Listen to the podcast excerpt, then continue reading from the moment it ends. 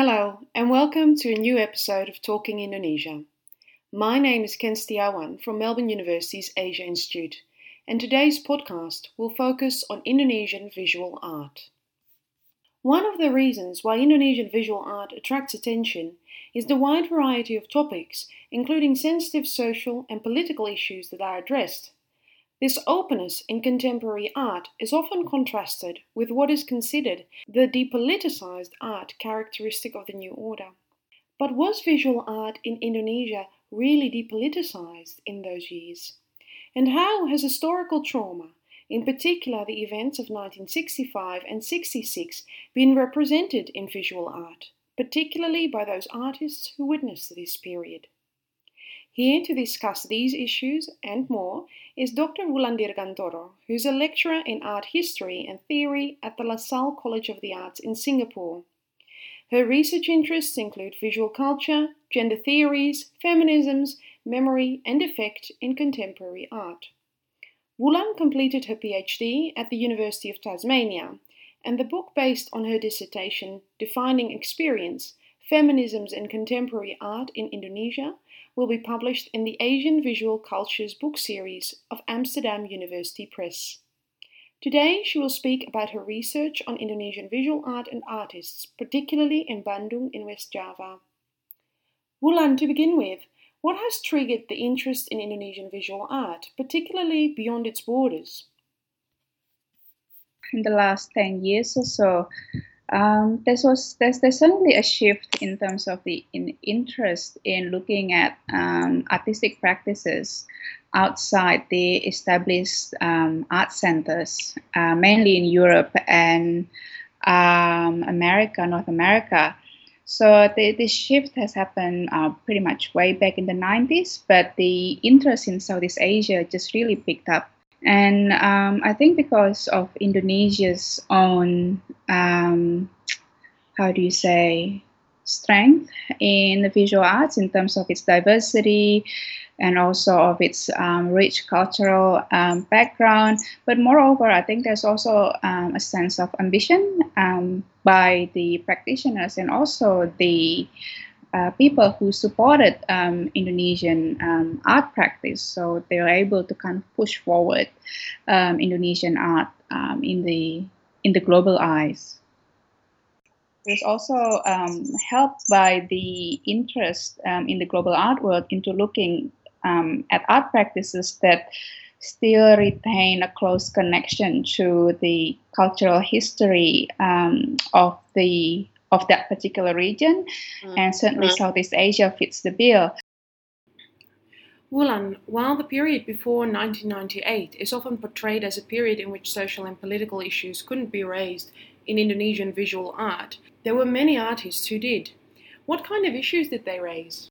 Their works are focused on issues that are certainly um, taboo, um, but, but you know there, there were taboos and there were taboos they were critical of the regime in terms of corruption in terms of the um, you know issues such as bad uh, quality of education um, you know um, political brainwashing human rights violations certainly and the environment what kind of reasons did Indonesian visual artists have to start raising these issues at this particular point in time?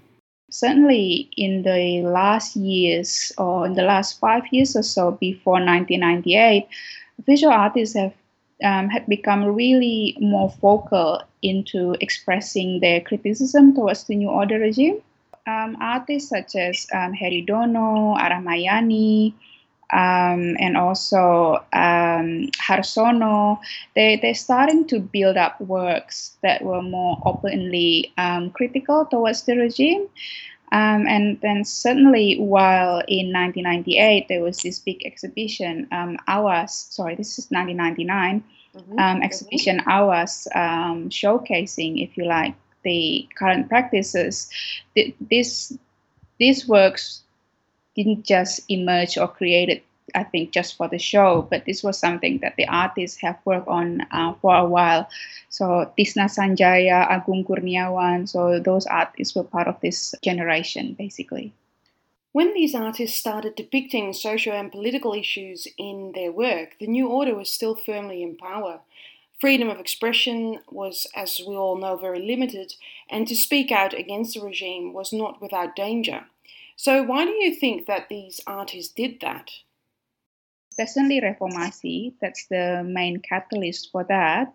But I think also because um, there's the there's a stronger sense of disillusionment um, about what's happening in Indonesia. But I, I, probably have to add that this period in the late 1990s uh, for Indonesian art, these works are more accepted overseas rather than in Indonesia. So, as you may know, that in Indonesia, it's at that time it was still quite difficult to be so openly um, critical in terms of the um, visual language. So this exhibition traveled overseas, and certainly um, a lot of these artists. Uh, they were more well known overseas than in Indonesia, but right after that, so I think afterwards they when they started to produce more works in Indonesia, uh, which are more critical. This certainly happened um, more after 1998. I think there was a certainly there was a window of period where um, artists can certainly um, explore or um, you know create works um, that were considered to be um, you know challenging before. But if there were one thing that the one topic that were not touched or even um, or, or very subtly alluded to is the issue of 1965 and 1966.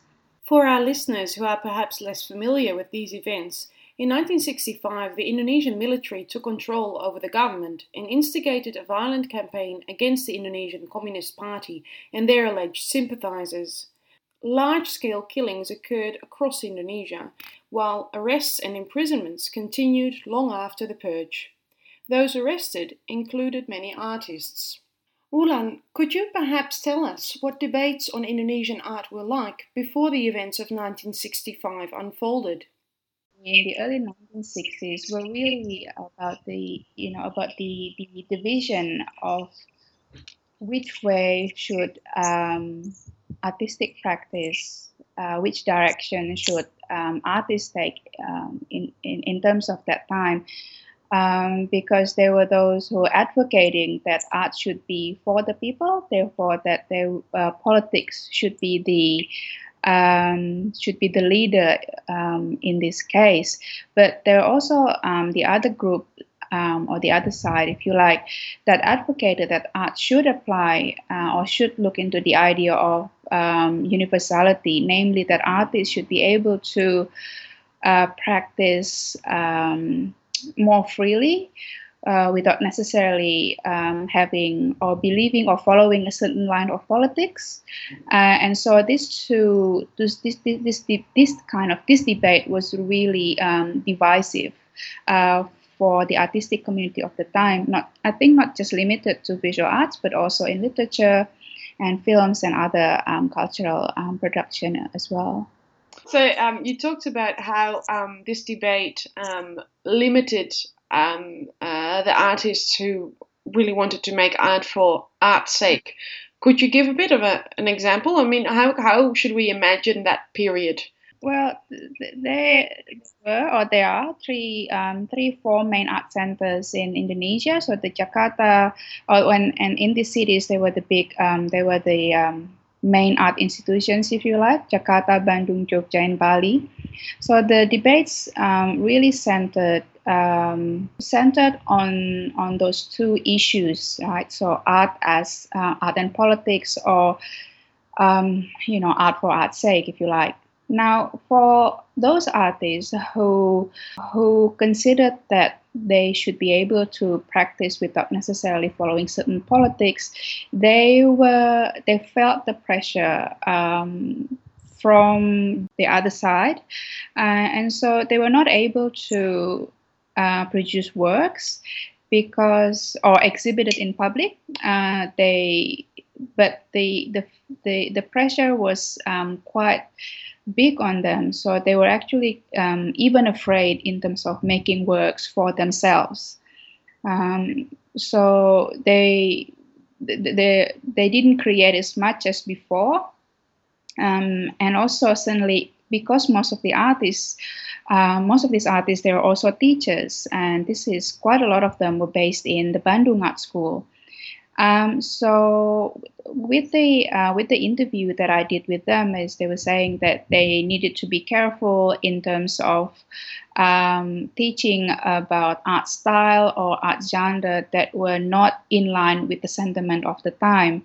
You know that that the, the sentiment of the time that, that, art must depict the people and they should be clearly sympathize uh, with the politics of the time, which was really heavily towards the um, towards the left.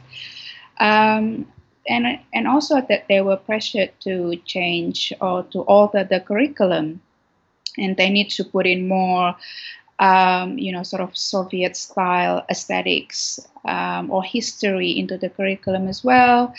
And then they were also um, talking about um, that they're trying to push the um, the library to acquire more books on Soviet history, art history, and and aesthetics. So there was certainly that push um, that was happening inside the school. But the biggest fear is, of course, for, for them is to lose their um, their job as art teachers and lecturers.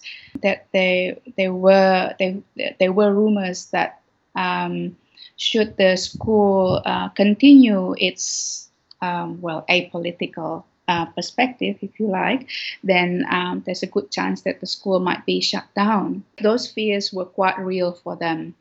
Um, there are also stories um, in terms of you know they were they were so uh, fearful uh, when they receive uh, boxes of paintings for exhibition. This is from I think from the American embassy that they were um, afraid that if they show this in the um, school gallery, it will attract crowds. So they will end up um, pulling the paintings out of their um, crates and just show it to the number of people that were in the gallery, and that was it. That was the that was the exhibition. Then they put the paintings back in the crates again and sent back the crates to the American embassy. So, how did these artists respond to the events of 1965? Was there maybe some kind of relief? It was it was really interesting because when I was talking to um, some of these artists, that um, they actually couldn't remember Ken um, what happened between um, 65 to until 1970. So there was this curious blank in their memory about what happened then. What the when I asked the question about so uh, how did you feel? And um, afterwards and were you then um, did you start making more works now that there were no longer restriction? And they couldn't remember.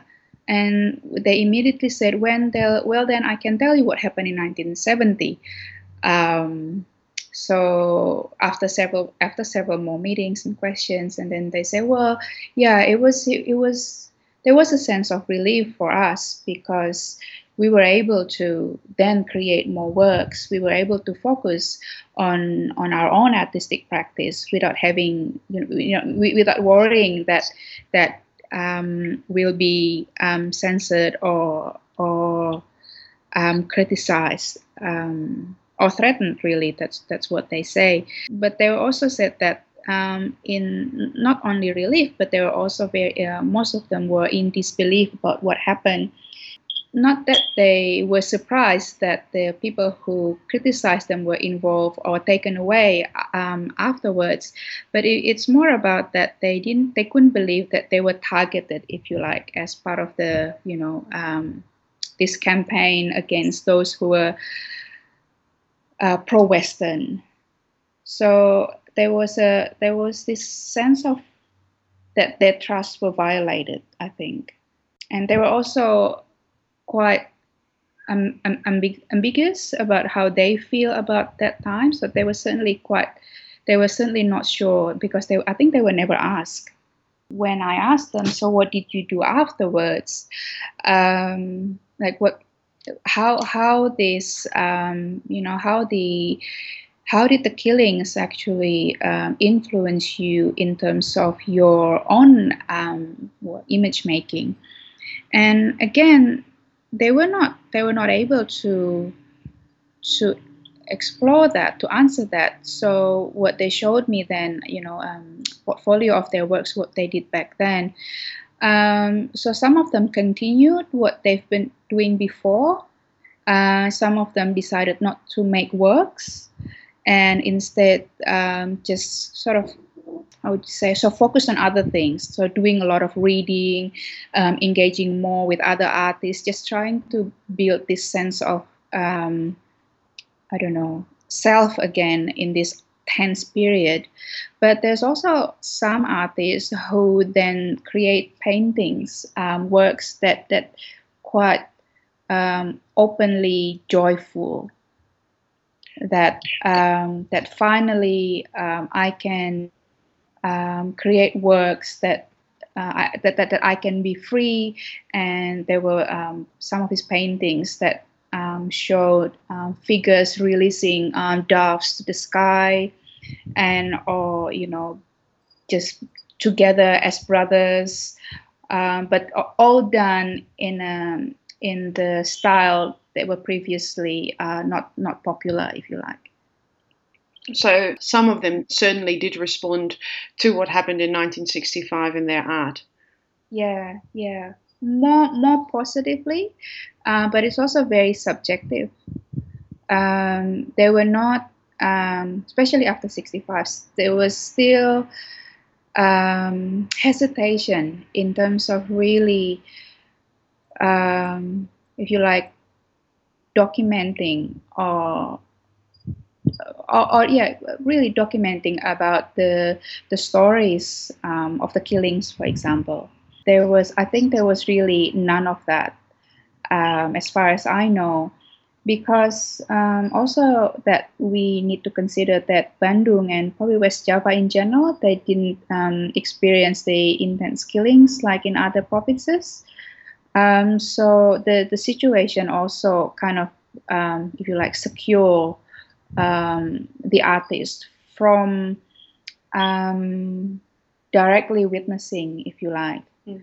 But mm. in a sense, that that expression of um, happiness and, and joy right after the period, right after the killings of 65 and 66 in that early years by some artists is, I think, again of witnessing um, the time. Wulan, it's generally assumed that under the new order, art was depoliticized. But earlier you mentioned that, in fact, in the early 1990s, political issues emerged explicitly in Indonesian art. So, to what extent can we really speak of a period of depoliticization? Um, well, certainly the idea of art in the new order as depoliticized has been um, that's the main reading of the of Indonesian art history so far. But I do wonder whether um, by labeling art as depoliticized actually um, a bit too it's a bit of an easy definition i think. And also because i think I, I, can understand why where and how that label is coming from. But i guess i'm also interested to for for, for my um, for my research is to understand that um, in terms of um, historical trauma um, how is it possible? Um, how how would you how could you define art as depoliticized, where there was certainly a catalyst or a trigger uh, a trigger uh, rather for the depoliticization of art practice in the first place, and my my question is always centered about the idea of um, could it be that that under this depoliticization of art, there was this under there was this stream, you know, unrealized perhaps even by the artists and certainly by avoided by art historians of the time. Um, that were that, that, that there were simply some things um, that are unrepresentable. Right. So when we look at the the characterization of art as being depoliticized is always things um, or works that avoided um, you know strong uh, figurative content for example or con- um, you know um, forms.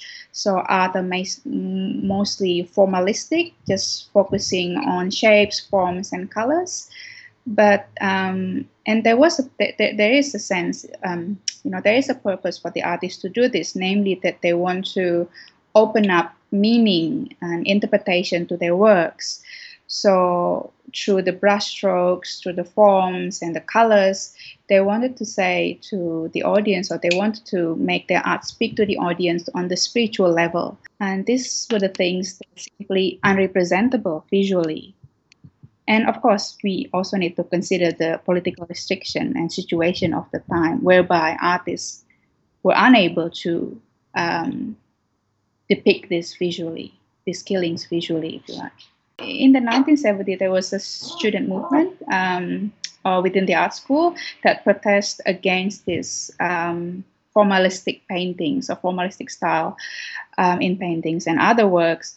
So um, these radical uh, avant-garde movements then um, not only challenge the um, you know the the lecturers and the style, uh, the, the politicized style, if you like, and then reintroduce social political issues, introducing new material, and introducing new new aesthetics. But again, even in these radical avant-garde groups, um, they um, didn't couldn't mention 65 and 66. Now, that certainly has changed in recent times, and I wanted to ask you to wrap up this podcast. What does freedom of expression look like? Is there enough space for Indonesian visual artists to produce the work that they want? Visual arts, I think, have always been able to kind of fly under the radar. So especially, I'm, I'm thinking in light of the last year's um, controversy about the Ubud Writers Festival, and also some of the screenings of, um, well, particularly uh, on the topic of 65 and 66. Now, it's interesting to contrast that with the um, exhibitions and projects that a lot of artists did throughout 2005. Um, I counted at least, there were probably at least four to five exhibitions that touch on 65 and 66 in Jakarta, Bandung, and Jogja, and um, at least five. And none of them were actually, um, you know, caught the attention of people who, um, you know, against this ormas really. But the um, but but the film screenings and the Writers Festival certainly caught the attention of that. So in that sense, uh, visual artists um, actually have a, a, a, lot of freedom in in in addressing sometimes very sensitive issues.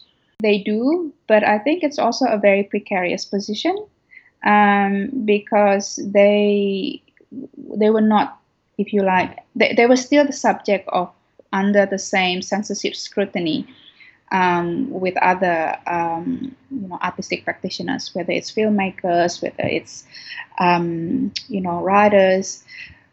But um, I think because of the unique position of visual arts um, in in Indonesia, um, so they were able to. I think yes, they, they were able to to to touch on the issues that they're still sensitive, which makes it important then for um, Indonesian visual artists to, to, to, continue their practice and, and, and addressing these challenging and um, you know taboo topics. That seems like a perfect end to this podcast. Many thanks, Wulan, for your insights and for your time. You're welcome. That was Dr. Wulan Dirgantoro of the LaSalle College of the Arts in Singapore on contemporary Indonesian art. Look out for the next Talking Indonesia podcast with my colleague Dave McRae on the 9th of March. And a reminder you can find the entire Talking Indonesia podcast series at the Indonesia at Melbourne blog or subscribe via iTunes or Stitcher. Until next time, this has been the Talking Indonesia podcast.